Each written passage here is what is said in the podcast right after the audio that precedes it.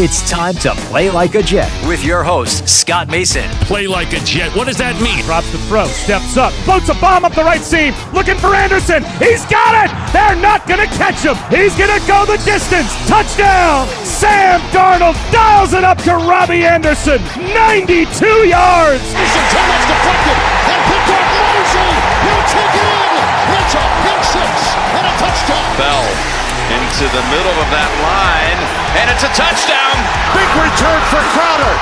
85 yards. Pass thrown. There was contact with the quarterback, and it's incomplete.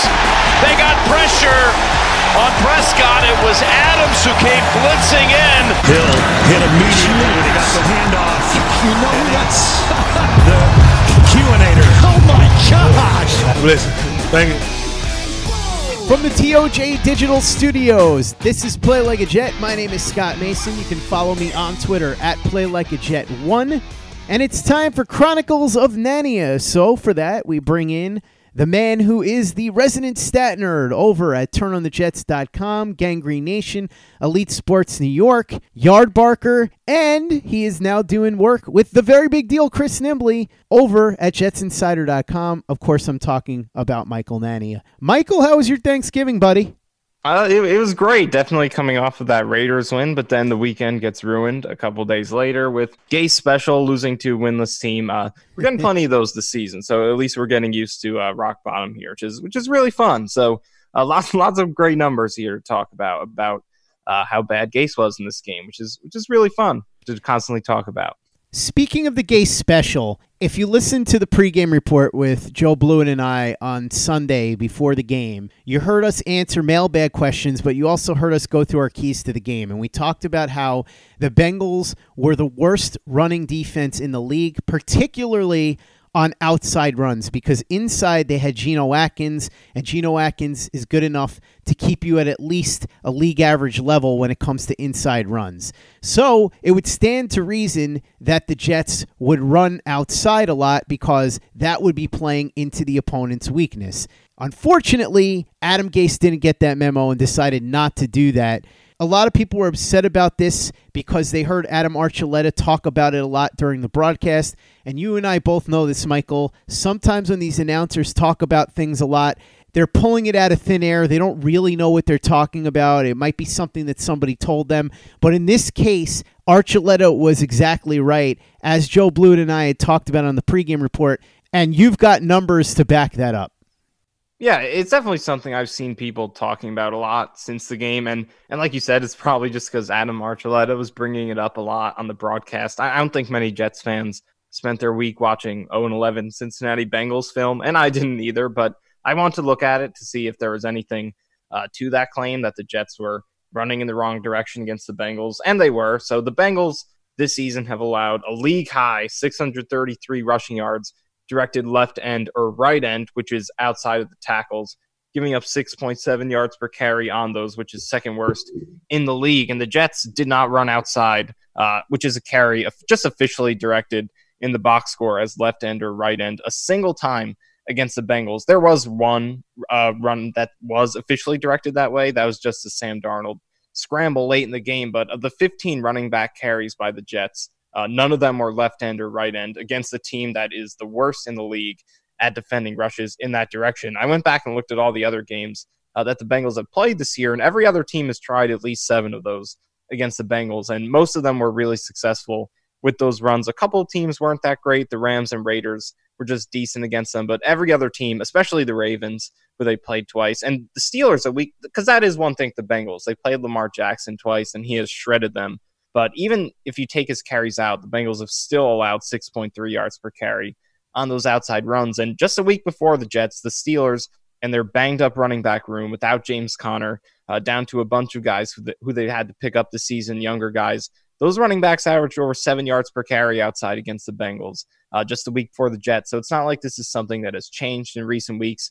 It was there on film the week before the Bengals played the Jets. Uh, running backs were covering them up outside of the tackles, and the Jets didn't go there once.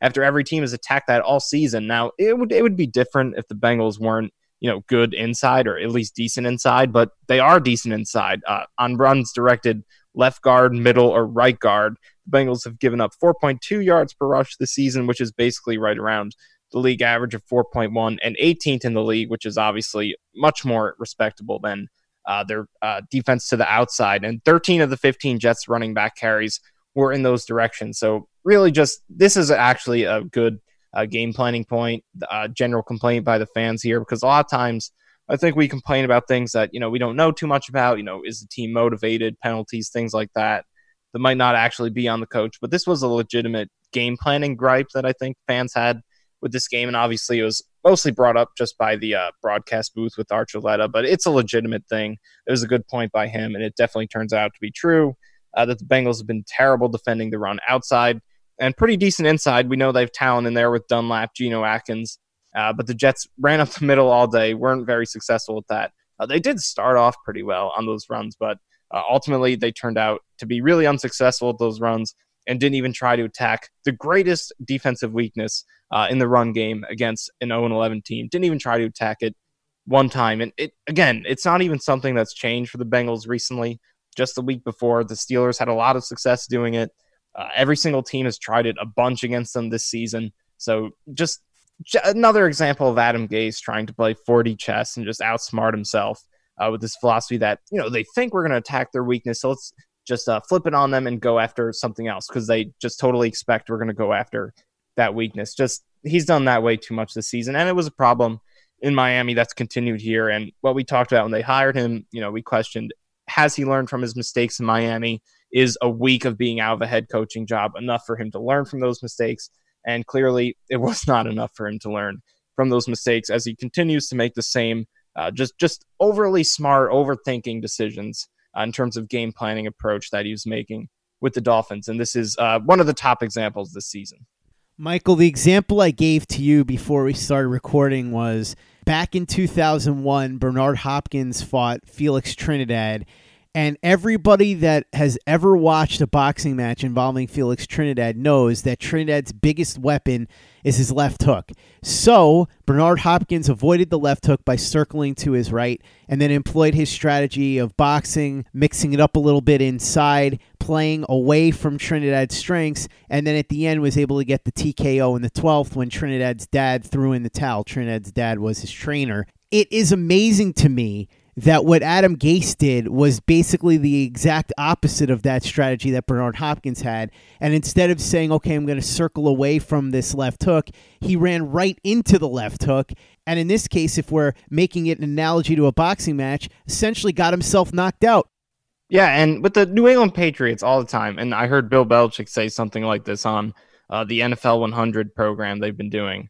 Uh, that basically what they've all they've done throughout all of his years there is just – exploit the weaknesses of the other team and work around their strengths. Just really build their approach around what the other team is good at, what the other team is bad at. And with Adam Gase, it just seems to be the opposite, kind of just uh, believing in his own philosophy and trying to make that work, trying to force that on the other team instead of just building around, you know, what the other team is bad at. And the Bengals have, you know, a winless team that has a really obvious weakness.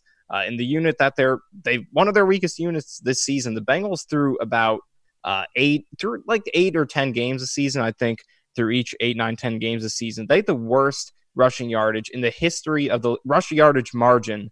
Uh, the difference between their rush yards and the opponent's rush yards uh, in league history throughout uh, the first half of the season. So it's an obvious weakness for them. And then you break that down even further. It's the outside runs that have made that happen. And the Jets don't even go after it a single time. So it's just uh, probably the most obvious example of Gase's uh, biggest flaw as a play caller and just overall game planner this season. And Michael, the ironic part is that while Cincinnati's run defense is their biggest weakness, the run defense of the Jets is their biggest strength. In fact, they're on pace to be one of the greatest run defenses of all time.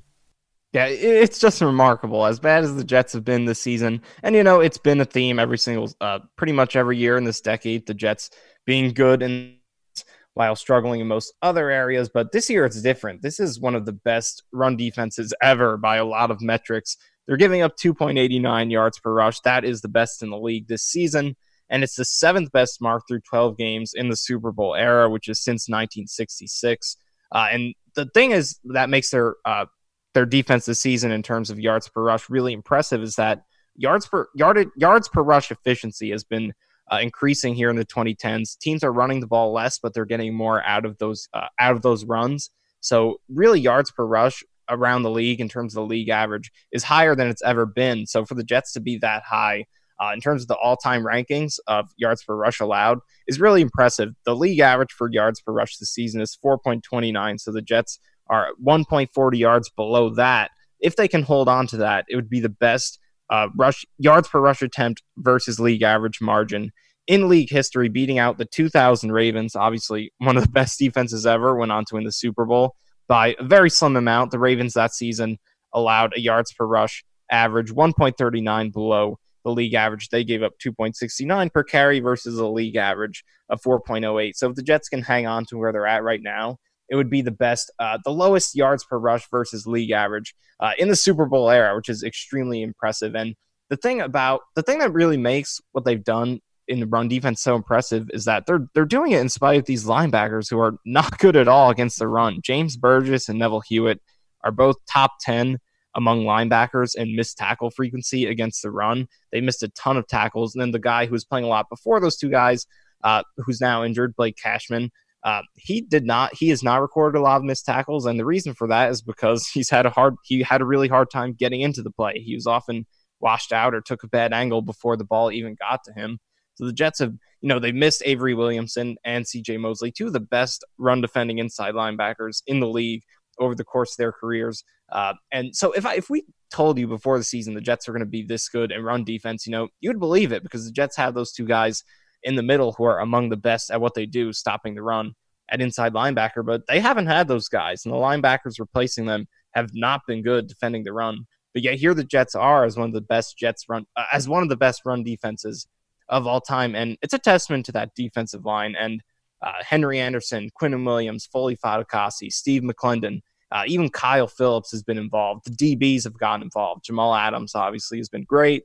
Brian Poole's been involved. Bless Austin now has been great. Arthur Mo- Arthur Maulet has been involved as well against the run. Really, everybody outside that linebacker position uh, has pitched in to make this defense, uh, this run defense, one of the best uh, in the history of the league. And speaking of that defensive line, the guy who is uh, this is the defensive line of one of the best run defenses ever by the numbers that we're talking about here, and the guy who leads them in snaps is Quinnen Williams. So you know, before we go label uh, labeling him a bust or anything like that, uh, it's worth keeping in mind that he is the leader in uh, leader in snaps and run tackles uh, on the defensive line that is driving one of the best run defenses in history without good linebacker play. So I think that you know before we ever or right now as we're you know just about what 10 games into Quinnen Williams' career here, before we go labeling him a bust or a disappointment or anything like that, uh, it's worth just keeping in mind that he has been a very important part of one of the, the most dominant run defenses in the history of this league. As much as it might might not seem like that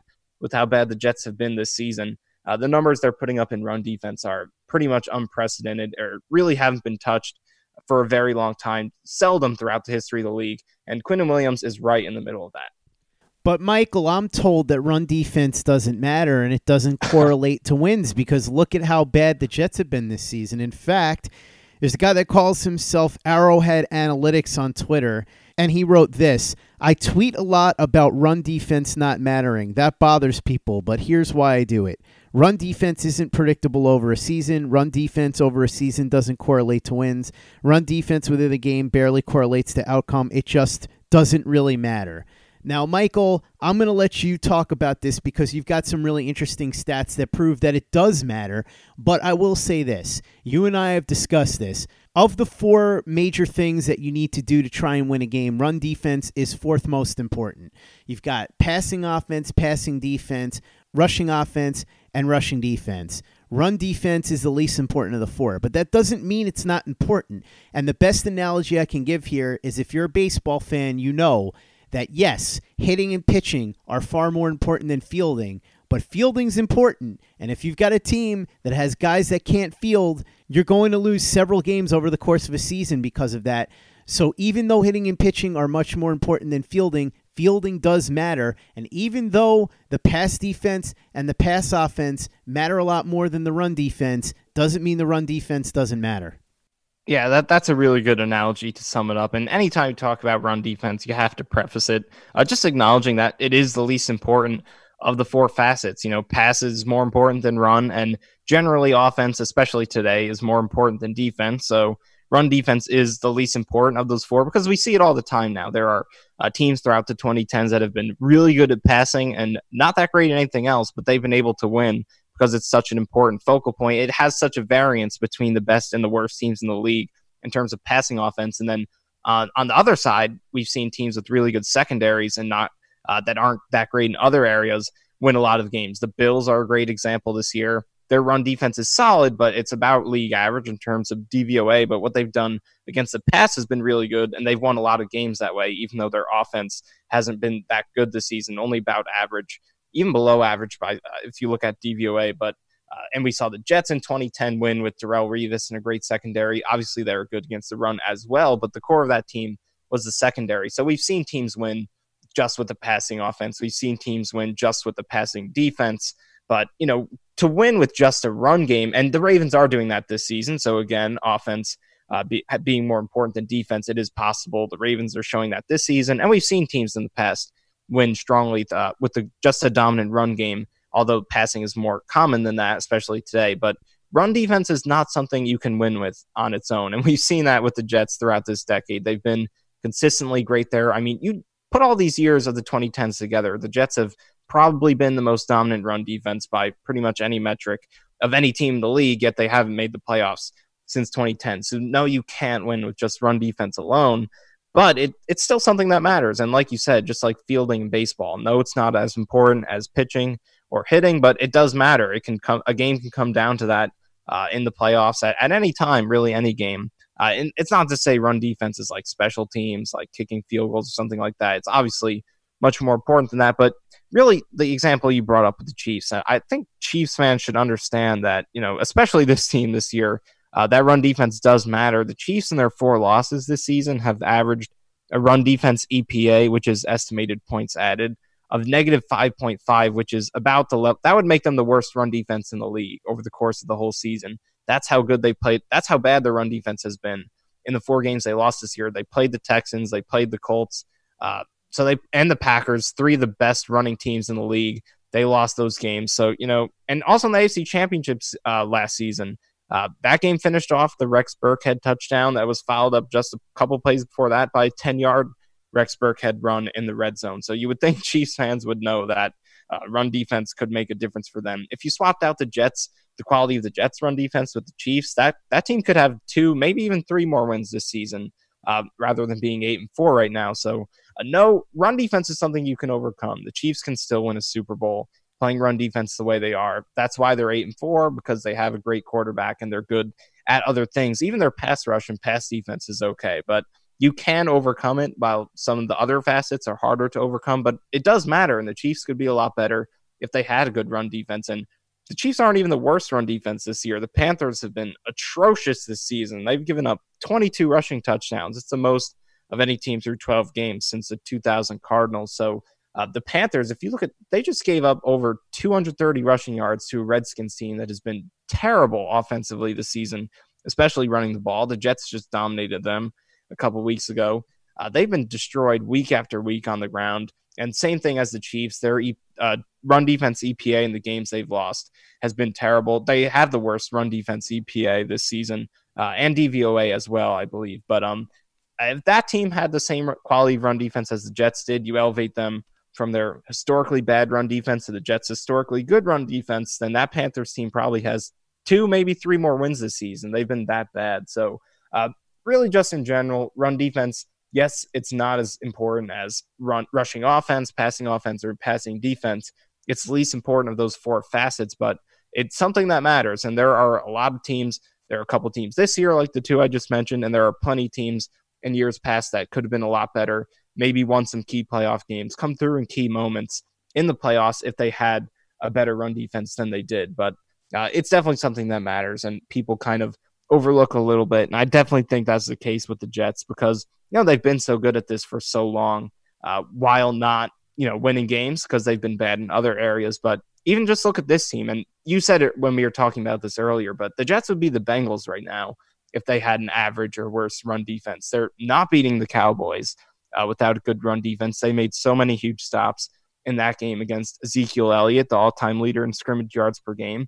And they're probably not beating the Giants either. Saquon Barkley was banged up for that game. The Giants O line isn't the best, but the, the Jets had a historically dominant run defense performance against him. They held Barkley to one yard, and yet they still only won that game by touchdown, even though they scored a defensive touchdown in that game. So without that run defense against the Cowboys or the Giants, they're probably not winning those games. And you know, who knows what happens against the Raiders? You know, they held Josh Jacobs to his worst game against the Raiders, and they did pretty good job against the Redskins as well. So who knows what happens in those games? But uh, just because the Jets have been bad while being good at run defense, it doesn't mean run defense doesn't matter. They'd simply be a lot worse if it were uh, if it weren't for how good they are at run defense. And and you know who knows? Maybe being worse without the run defense would give them the higher draft picks they needed to you know make a comeback and actually be a good team. But uh, run defense does it, it's it's a the facet of the game that I think gets the least respect. It does matter. Uh, there are a lot of teams that would be a lot better if they did have a good one, and the Jets this season are doing it at a historically uh, dominant level. It's truly ironic, Michael, that the guy who tweeted that out calls himself an expert on analytics and the Chiefs, yet he couldn't figure out what you just pointed out, which is the fact that if the Chiefs had a better run defense, they probably would be 10 and 6 instead of 8 and 4 at the very least. Yeah, and especially you look at the teams they lost to. They lost uh, lost to the Colts, they lost to the Texans, the Packers, and the Titans, and those are some of the better rushing teams in the league. The Packers are eighth in rush offense DVOA. The Colts are sixth. Uh, Houston is about middle of the pack. They're 18th, but they've had some big games. And Tennessee is is 13. So those are three teams or four teams that are all middle of the pack or better running the ball. Uh, you know, Tennessee, Derrick Henry's a run first team. Uh, even since Ryan Tannehill took over, that's still been the focal point of what they've been doing. The Packers have been, uh, they've really been one of the best red zone offenses in the league this season, and that's all because of their run game. The Colts, we know they're a run first team. So those are four of the more run heavy teams in the league, maybe excluding Houston, but we know they still uh, can make some plays running the ball. But uh, those are some games against, you know, good competition, four teams with 500 or better records. You know, they might see Houston in the playoffs. They could see the Colts. They could see the Titans.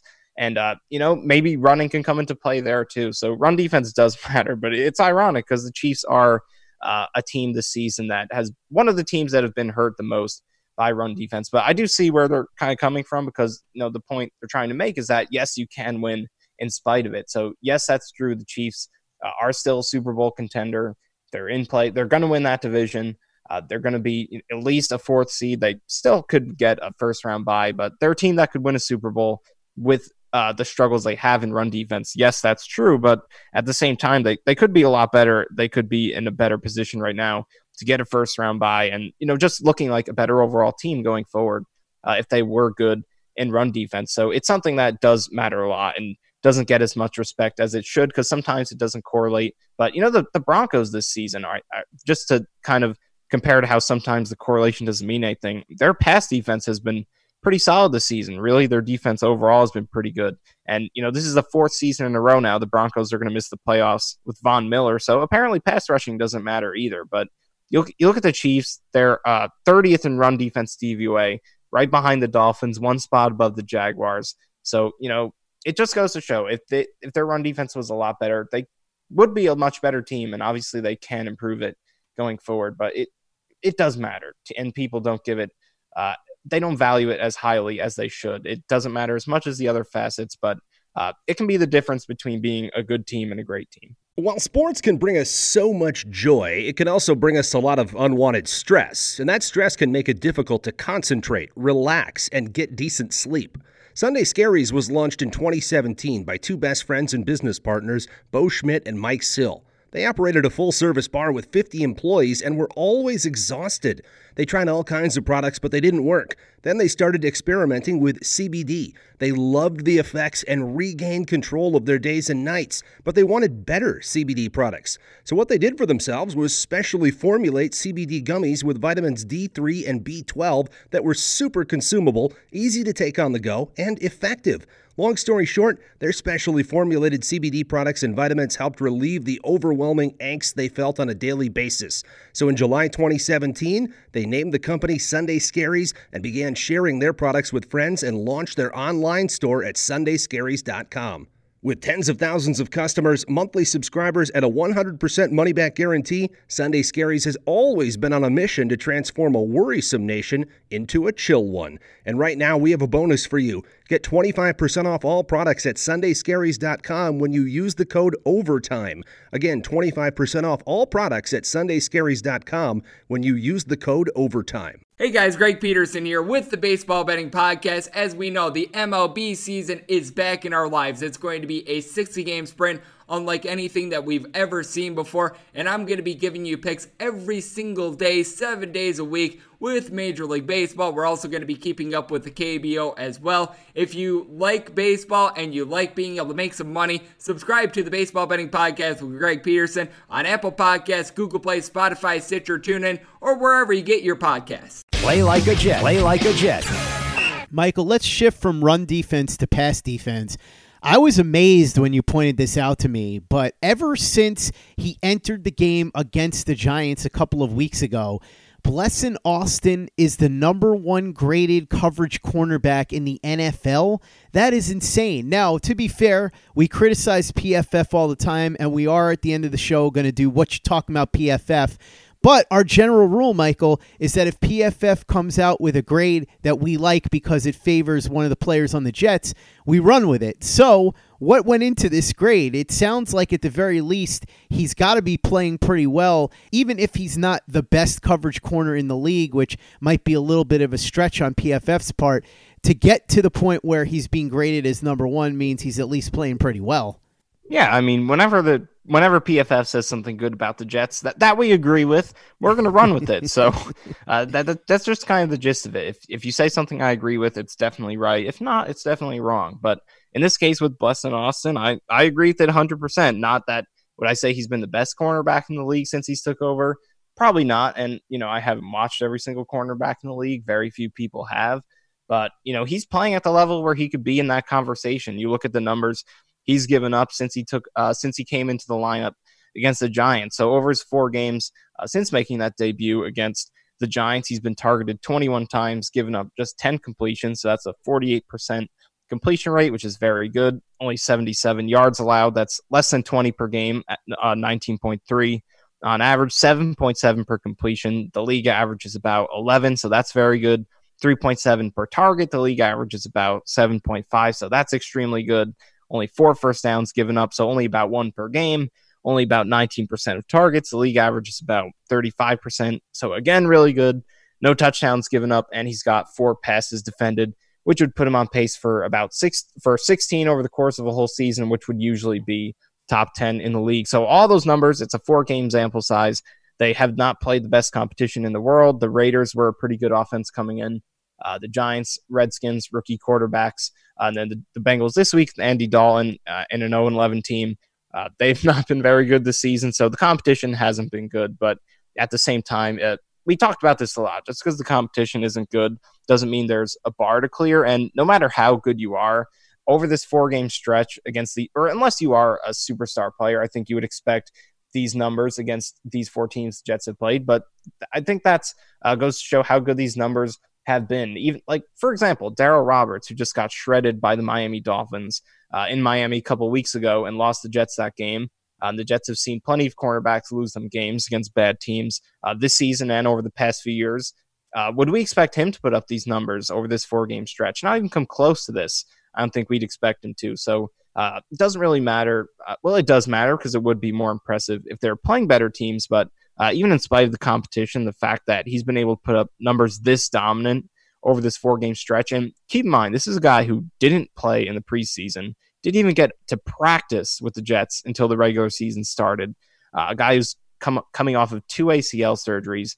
He did not have a lot of preparation for this, but he's come right in. And with playing with a team that has really struggled at cornerback all season, and you know really for a few years now just come right in and played really really well. Has not given up anything over the top. He's come down tackled really well underneath. He's been good in run support. He's played the ball really well.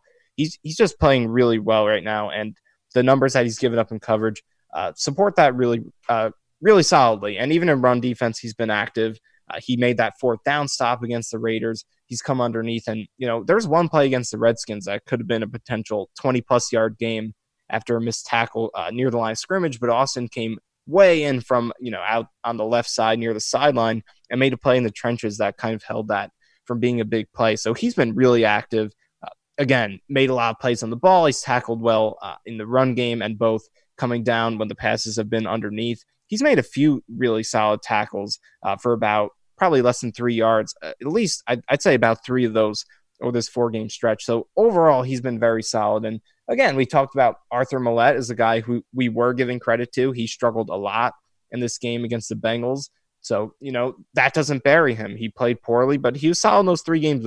Uh, three games before that. So uh, for now, Austin's playing really good. Hopefully, he can keep this up because he does look like a legitimate potential keeper going forward. But you take it week by week. If he can keep this up for the next four games, then uh, having a whole second half that good, then he definitely looks like uh, someone to be confident about going forward. But if he struggles a lot the next four games, then maybe these first four weren't so legit. So uh, you can't completely write. You, at the same time, you can't just you know write him off, write him in, just lock him down as a complete future Hall of Famer, great starter, anything like that. You can't just you know guarantee he's going to be good because of four good games to start his career, especially against softer competition. But at the same time, you can't completely write it off either because we, as we know, this team there have not been a lot of cornerbacks, regardless of who the Jets have played, that have played nearly as well as Austin has has been playing over these past four games. When was the last time a Jets cornerback who playing outside every single snap, when four games and gave up four first downs and wasn't beat over the top a single time? It's not happened a lot, but Austin is doing it right now in his first four games after barely even getting to practice in the NFL. So he's really impressive right now and uh, hopefully he can keep this up over the final quarter of the season. Hey guys, this is Greg Peterson, host of the podcast Hoopin' with Hoops. Despite the fact that college basketball is in the off season, it's never too early to get a jump start on taking a look at these teams because there is now 357 of them for the upcoming 2020-2021 college basketball season. I'm going to give you guys a deep dive on every last one of them, keep up with all the transfers in college basketball, and so much more. You are able to subscribe to Hoopin' with Hoops on Apple Podcasts, Google Play, Spotify, Stitcher, TuneIn, or wherever you get your podcasts. Play like a Jet. Play like a Jet. One other player in the secondary who's been very impressive is Jamal Adams. Unfortunately, his run this season may have come to an end. It doesn't look like he's going to play against the Miami Dolphins. Who knows if he'll be ready to play against the Ravens? And at a certain point, he may just be shut down. We have to find out more information on the ankle sprain. But he has been outstanding this season, and you dug up some tremendous stats on him yeah, what Adams has done this season, and you know he was great last season as well, took a huge step forward, but he's conti- he's just progressed even more this season, and there is no other safety in the league that's just able to make an impact in as many different areas as he is. Uh, currently, there's not, but if you go back through history, the guys who you would mention alongside him who have been able to do that are you know some of the most recognizable names ever. But uh, what he's been doing this season, making an impact as a pass rusher, run defender, and coverage uh, no one else in the league has been doing. He leads all safeties in pressures with 17, sacks with six and a half, touchdowns with two, third and fourth down stops with 14, and a third and fourth down stop is tackle short of the sticks, uh, pass defended, or a sack on third or fourth down. So he's got 14 of those that lead safeties, and he's also given up the fewest yards after catch per reception among safeties to give up at least 10 catches. Only two yards after catch allowed per reception for Adams, so a testament to his tackling ability, even in coverage. Uh, he has not given up anything after the catch. So he, he's second among safeties and fewest yards per target allowed. So just uh, taking it all together, yards allowed per target in coverage among safeties who have seen at least 20 targets, 4.6 yards per target allowed. That's second best among safeties. He's got six run tackles behind the line of scrimmage. That's second among safeties as well. Two forced fumbles. That's tied for second. So he's just been everywhere making plays. He's making the splat, the splash plays now. He's got the interceptions. He's got the fumbles, the sacks. He's just he's he's doing everything. I've said it already like a bunch of times right now in the last two minutes, but everything a safety can do, he's doing really well right now.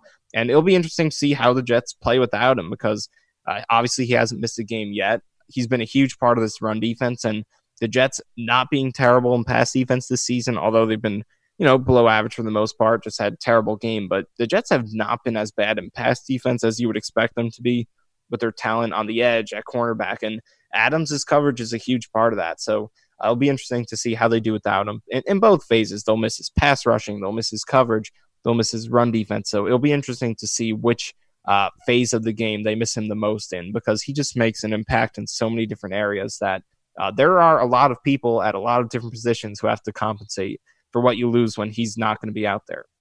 Jamal Adams has been elite this season, but the offensive line has been anything but elite. They have been beyond terrible. This might be the worst offensive line group that the Jets have ever had.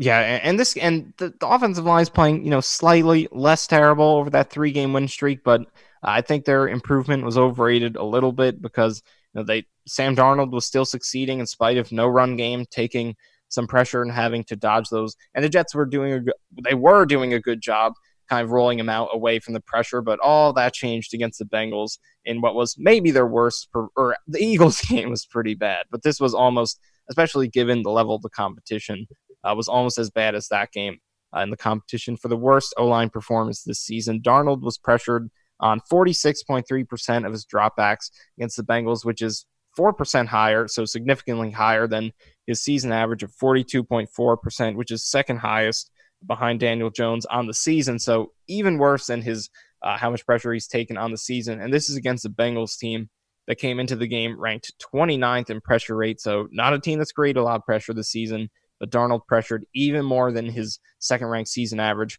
uh, on the year. And the run game is the same issue. The Bengals came in with one of the worst run defenses in the league, as we know. We talked about that earlier. And, you know, part of this you can blame on the play calling for not attacking the right weakness, but Jets running backs averaged only three and a half yards per attempt, only 0.7 yards before contact per attempt, and obviously just 0.7 yards before contact is not going to get it done, and it doesn't uh, take a lot of high quality analysis to really get that. Uh, this is one of the worst run defenses in the league, and the Jets couldn't get anything going uh, against them. And again, if they ran the ball outside, maybe things would have been differently. And uh, you know, to Gase's not his credit, but just to give him a little bit of the benefit of the doubt here, the Jets tackles obviously are not very good in the run game. Neither are their tight ends, but you know, their interior guys aren't good at run blocking either. They're pretty much just as bad as anyone else is. So it's not like the Jets have a particular strength or weakness in the run game. They've been uh, consistently bad across every direction this season. So it would have made a lot more sense to attack outside, but still, just the run blocking did not come through in this game against a really bad run defense. Jets only picked up two first downs on 15 carries. That's a 13.3% first down rate, even worse than their 32nd ranked season average of 15.7%. So uh, just in both phases, pass protection and run blocking, terrible performance against a team that's been uh, one of the worst in the league defensively in both pass rushing and defending the run. Michael, let's close out like we always do. Let's ask the question that always needs to be asked. What you talking about? What you talking about? What you talking about? What you talking about, PFF? Yeah, so there are a couple good ones this week, I, and I think it starts at the cornerback spot. So the they gave Maurice Canady. I, I've I've I've just been calling him the Canada guy. I think that goes a lot better. But they gave him a higher grade than Austin. They gave Arthur Maulet a higher grade than Jamal Adams, than Brandon Copeland, Steve McLendon, Nathan Shepherd. uh, and those two guys were obviously at the root of the coverage issues against the Bengals. And it, it's interesting because their own numbers are a part of that. PFF gave them credit; those two guys for six first downs allowed, three each, but they're still giving them a high grade, even though they didn't even play as many snaps as Bless Austin did. 65 snaps for Austin, 46 for the Canada guy, and uh, 28 for Maulet. And he still gave up three first downs in that limited time. So just, I don't get it. I don't get it. Those guys really struggled, but they still got decent grades in this game. It's why PFF should only be believed when they're giving out grades that we agree with that involve the Jets looking good, like when they say that Blessuan Austin is the number one coverage cornerback in the league since the Giants game. That's when you take PFF seriously. Otherwise, you should probably ask what you're talking about, PFF. Curious to see what will cause us to say what you're talking about, PFF, next week as we get ready for this rematch this weekend coming up between the Jets and the Dolphins. It's not in sunny Miami this time. It's here in New Jersey. So if you want to go see the Jets and the Dolphins and you don't have your tickets yet, you want to get good tickets at a good price, Go ahead and download the Vivid Seats mobile app right now and use the promo code OVERTIME at checkout. You'll get yourself up to a hundred bucks off on your very first purchase. You can go to that Jets Dolphins game, or you can go to something else. If you want, you can go to a wrestling match, you can go to a boxing match, you can go to a concert, a hockey game, a basketball game, anything you want. Whatever it is you want to go to, just download the Vivid Seats mobile app, use the promo code OVERTIME, and you will get yourself up to a hundred bucks off on your very first purchase. Michael, thanks so much for coming on this week for Chronicles. Really appreciate it. Fun show as always. For everybody that's looking to read your material in the 675 places that you publish it, what do you got cooking?